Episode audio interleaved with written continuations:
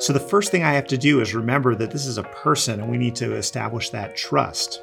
And every patient is different. Sometimes you go out there and the patient is ready to start working with you and you get that trust really early. Other times it takes two or three or 10 interactions. And, and that's one thing we really believe in is that just keeping coming back, showing up, being there, that will eventually get that trust going.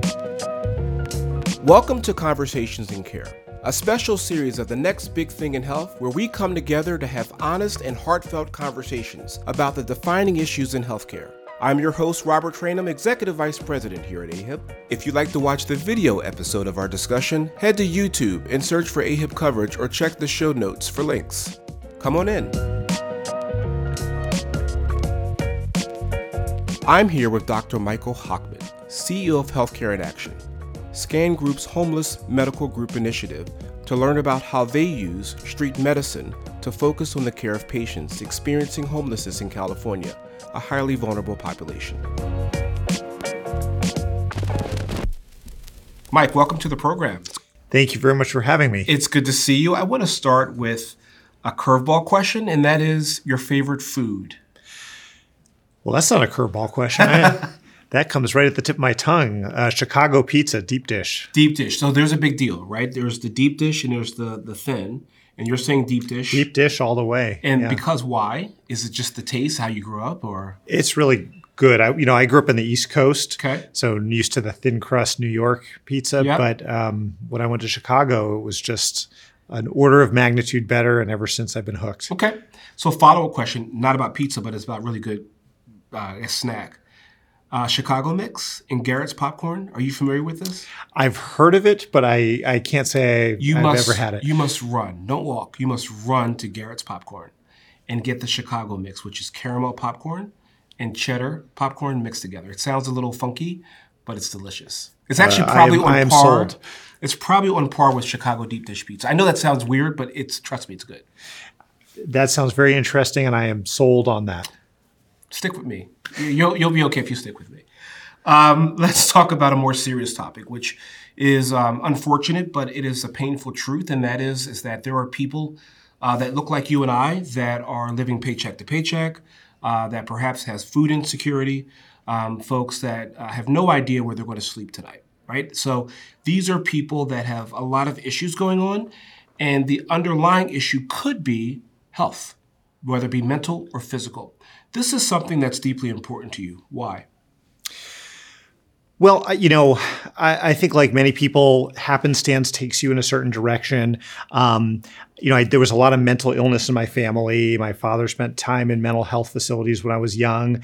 That really influenced me. But it really was in my medical training that I um, started working in public safety net settings. I did my training in the safety net in Massachusetts, and uh, I just found it very rewarding helping the most vulnerable patients, and I came to Los Angeles and I saw a big need for it, and uh, had an opportunity to, to develop a group uh, focused on unhoused populations. And what is your role at Healthcare in Action? I am a practicing physician first and foremost in the group, and I am the CEO of the group as well. What's more important? Well, they're both really important. I my favorite part of my day is seeing patients. That's what really keeps it real for me. It lets me know what the problems are and what the priorities are. But um, being the CEO, I also am able to sort of craft the strategy and think, how can we expand this? How can we help more people?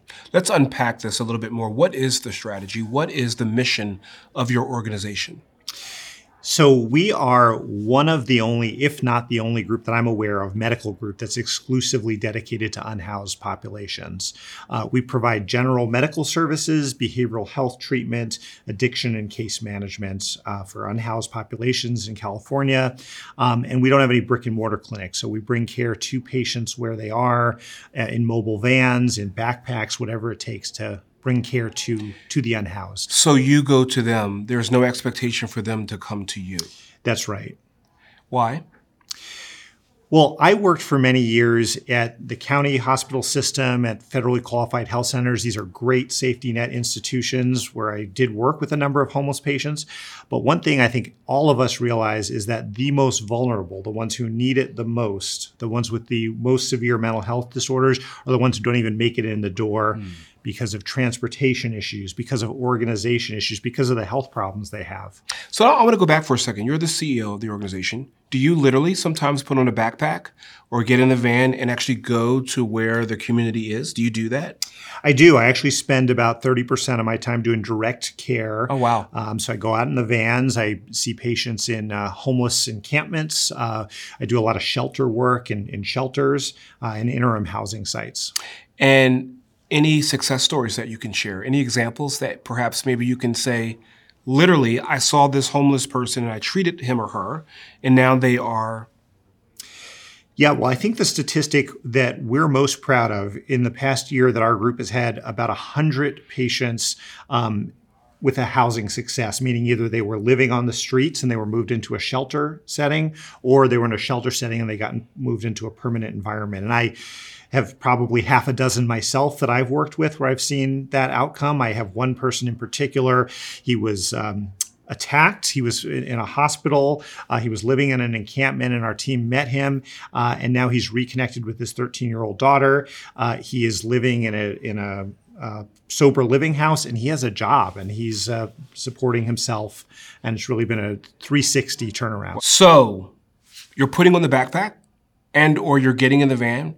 You are going to uh, the place where the person is living and or experiencing some trauma Walk us through what you're thinking. Walk us through um, what you think that patient is is experiencing, and walk us through the success story. Right. So, as a medical provider, I have my goals and priorities. I'm thinking about the blood pressure and the diabetes and the mental health conditions and all the medications that I want to start. But it's not as simple as that, right? When you go out and meet somebody for the first time, um, they have no idea who I am. They don't know if I'm friend or foe. Um, they've lost trust in systems that have failed them in many cases multiple times. So the first thing I have to do is remember that this is a person and we need to establish that trust. And every patient is different. Sometimes you go out there and the patient is ready to start working with you and you get that trust really early. Other times it takes two or three or 10 interactions. And, and that's one thing we really believe in is that just keeping coming back, showing up, being there that will eventually get that trust going. I'm curious. Do you introduce yourself as Dr. Michael? Um, I'm Mike. I'm I'm here to help. How do you how do you how do you establish that first connection? Yeah. Well, one thing that we've that I've really been heartened to see is that medical professionals are viewed favorably by unhoused populations. I'm not sure we deserve it, but but we are. And so uh, we have found that when we say that we're a medical provider, I'm Dr. Mike, I'm here to help you, that that that goes well. Not everybody, but but that is a way that that uh, sort of breaks the ice and people understand what I'm there for. When you're finished treating that patient in their environment, let's let's let's go there. Let's let's say it's a tent. That's their home. That's their home in, mm-hmm. in that in that moment. Um, when you leave their home, um, how do you feel? it really is is a mix. Sometimes I go in and I say I didn't get that connection that I was hoping for. Uh, we're not ready to take the next steps, uh, and I start worrying: Are we really making progress here? And then uh, when you least expect it, and you feel like you have that trust, and you're able to get that person that first step or second step, or eventually getting them into housing, it, it just really feels like nothing else I've done in, in healthcare.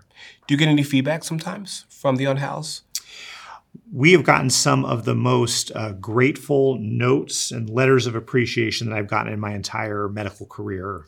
I've, I've worked in uh, academic settings with mid, upper middle class populations, and I've never gotten more grateful feedback than what I've gotten from from some of our clients. And if you wanted to, to know about a specific case or story, there was one uh, couple that was living uh, on on the streets and. Um, they came to me because they had a rash and it turned out to be scabies and that was what they were concerned about and we were able to give them a treatment for that and made them feel better and all of a sudden they started to trust us and realize we were there to help them and they didn't have their driver's license or their birth certificate and so they were open to the possibility of us getting that. And we took them all the way along the process mm. and now they're living in a transitional housing center together and it's it's really rewarding. But what started that was the trust we got from just treating this one irritating condition that was bothering them. What do you think is the biggest um, misperception about homelessness that most Americans, quite frankly, may not know about? Well, the first thing you said that really caught my attention is people who look like you and me. And when you first go out there, and a lot of times the patients we see are disheveled and they're dirty, they haven't had a shower. But once you get them on the medical treatment yeah. and you get them um, thinking a little more coherently and get them in the shower, you realize that they're the same people that you and I are, the same hopes, fears, dreams, goals. I want to, yes, I want to put a finer. point there's someone's aunt, someone's uncle, someone's parent, someone's brother or sister. They're they're you and I. That, let's be let's be clear. They, they absolutely are. And on top of that, because they have had harder life than many of us have, I find them to be some of the most empathetic people I've ever met. Yeah, because I think they could say, I, have kind of been there at rock bottom, so I kind of know what that feels like and looks like in many ways. I, I think that's exactly right. And yeah. I think they have an appreciation and a resilience about them that uh, that they've earned from from what they've gone through. So, the New York Times recently published a story about the unbelievable work that you're doing. Uh, what exactly did they highlight that you're most proud of? Well, I think they highlighted our staff. They picked one member on our team who um, went out and met a patient and connected with him in a very human way. Um, she provided great medical care and social service, but even more than that, it was just the interpersonal connection that was probably more valuable than any of that. Uh, she went through him in the journey. She followed him longitudinally. It was not a one and done situation. And the part that the New York Times didn't um, mention is that that patient is now uh, housed in a in a sheltered environment. We were crossing our fingers it stays that way, but it was really that human connection that that got him there. Another success story. That's right. You know. Um, I'm going to contradict myself here, Michael, because um, in many ways you want to scale this, mm-hmm. and so I want to talk about that. But in some ways, I know this will sound strange. Do you really want to scale this because of the the really strong mm-hmm. relationships that you have on the ground? I guess that's the question. How do you maintain that um, that deep level of trust where you're going to someone's home and and, and and really connecting on a deeply personal level? How do you scale that? You put your finger on the precise tension that we struggle with. Helping people is a one-on-one uh, activity that we that we do face to face but yet there's 600,000 unhoused people in the United States. There's 70,000 in Los Angeles County a couple hundred thousand in California. And if we start thinking about the tens and thousands and hundreds of thousands you can't do the day-to-day work. But that's why we're really blessed to be partnered with Scan Group our parent company and many of the other health plans at this uh, AHIP meeting um, that can really think about the big picture and can give us the partnership and the infrastructure that we can take the day to day work to a bigger scale. Healthcare in Action, its mission in three sentences or less. So, we are a medical group that is exclusively dedicated to unhoused populations. We provide, provide medical care, behavioral health treatment, addiction, and case management. And our goals are twofold to stabilize the health conditions of our patients, and just as importantly, to work to getting them housed. So we know there's a lot of folks out there that have a really good heart and their mission is very clear that's in this space. Uh, how is your organization different? Well, I should begin by acknowledging the people who have really been the godfathers of this field Boston Healthcare for the Homeless. Uh, the University of Southern California has had a very well established street medicine program. So there are, as you said, many other groups that are doing really wonderful work. What we're doing that's different is that we're trying to find a sustainable business model. And that's been really through the partnership with our parent company, Scan Group, which is a managed care organization that has allowed us to think how do we sustain this? How do we uh, create a business model so that a, as a nonprofit, we can keep growing and, and caring for more patients rather than just the, the ones that we are able to support through charity or philanthropy. Walk us through the journey, the life cycle, if you will. So, I, I'm projecting here a little bit, but is it that you just take care of the situation then and then you walk away? Or is it that you take care of the situation and you help them through the whole entire journey, whatever that journey might look like? So, in the homeless field, we talk about a continuum of care. You start with somebody who's on the street, and maybe they get moved into an interim housing situation where they get stabilized, and then they find a good long term permanent solution for them. And I wish I could say that it's always a perfectly straight line. It never is. But people are always falling off that path. Maybe it's in transitional housing. Maybe it's even after they've gotten into permanent housing and they realize that they're isolated from that community that they knew on the streets. It's not a community that you and I would find enriching, but it's their community. And that's why we really believe it's it's not good enough just to get them into that permanent housing, but we actually have to stick with them. We try to stay with them for at least three months, but in many cases it requires longer than that because your risk of falling back into homelessness is, is so high in those first three to six months. So the life cycle, as I understand, is pretty cross-functional. There mm-hmm. are a lot of teams that pretty much help uh, an individual or their families go through this cycle. Walk us through that. Well, our team looks a lot different than many other community health centers or clinics. Um, we have medical providers, um, but more at least as importantly, I should say, we have um, community health workers or peer navigators. These are folks who, um, in many cases, themselves have been homeless or struggled with substance use, and they're able to connect with the patients uh, in ways that uh, standard medical professionals might not be able to. And they are just so important for that rapport building. We also have um, social workers. We are heavier in our behavioral health and substance use services. So it really does take uh, a multi disciplinary team, and it's not just the medical provider uh, that's important about what we do. So, for the folks out there, Mike, that are watching this and incredibly inspired by Healthcare in Action, how can they help when it comes to rolling up their sleeves and volunteering, uh, rolling up their sleeves in the boardroom? Uh, what does that look like for you? How can folks show up and help? Well, I think that uh, health plans and managed care organizations in general have a unique opportunity to be helpful in this space. Um, I think because of the population health focus that many health plans have, um, we, we need to start thinking about it, it, from that perspective, from a public health perspective, from a population health, from a managed care perspective. And, um, you know, I think health plans are the ones that can create the infrastructure, the contracts that will make homeless healthcare services sustainable to acknowledge that this does require an investment, but there's a return on that investment. We get somebody out of the streets, they're going to be healthier, they're going to have fewer ER and hospital visits, they're going to need less specialty care, and more importantly, they're going to be able to give back to society. They're going to get back to jobs and taking care of their kids and their families. So I, I really do think that health plans, um, I'm excited about the opportunity to partner with them uh, to, to together take this challenge on. Mike, um, the next big thing in health, according to you, is?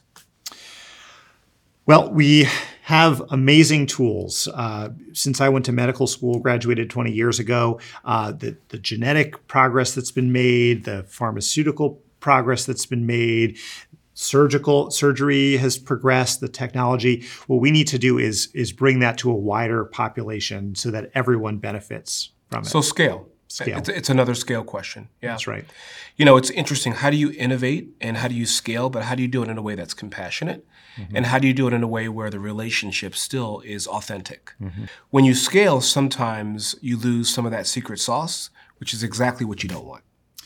Well, that's what we struggle with with a day to day basis. Whenever we try to uh, think big, we forget about the one on one interactions, and healthcare is all about those one on one interactions. That's where the rubber meets the road. Very well said. Thank you very much for joining us. Thank you very much. Appreciate it.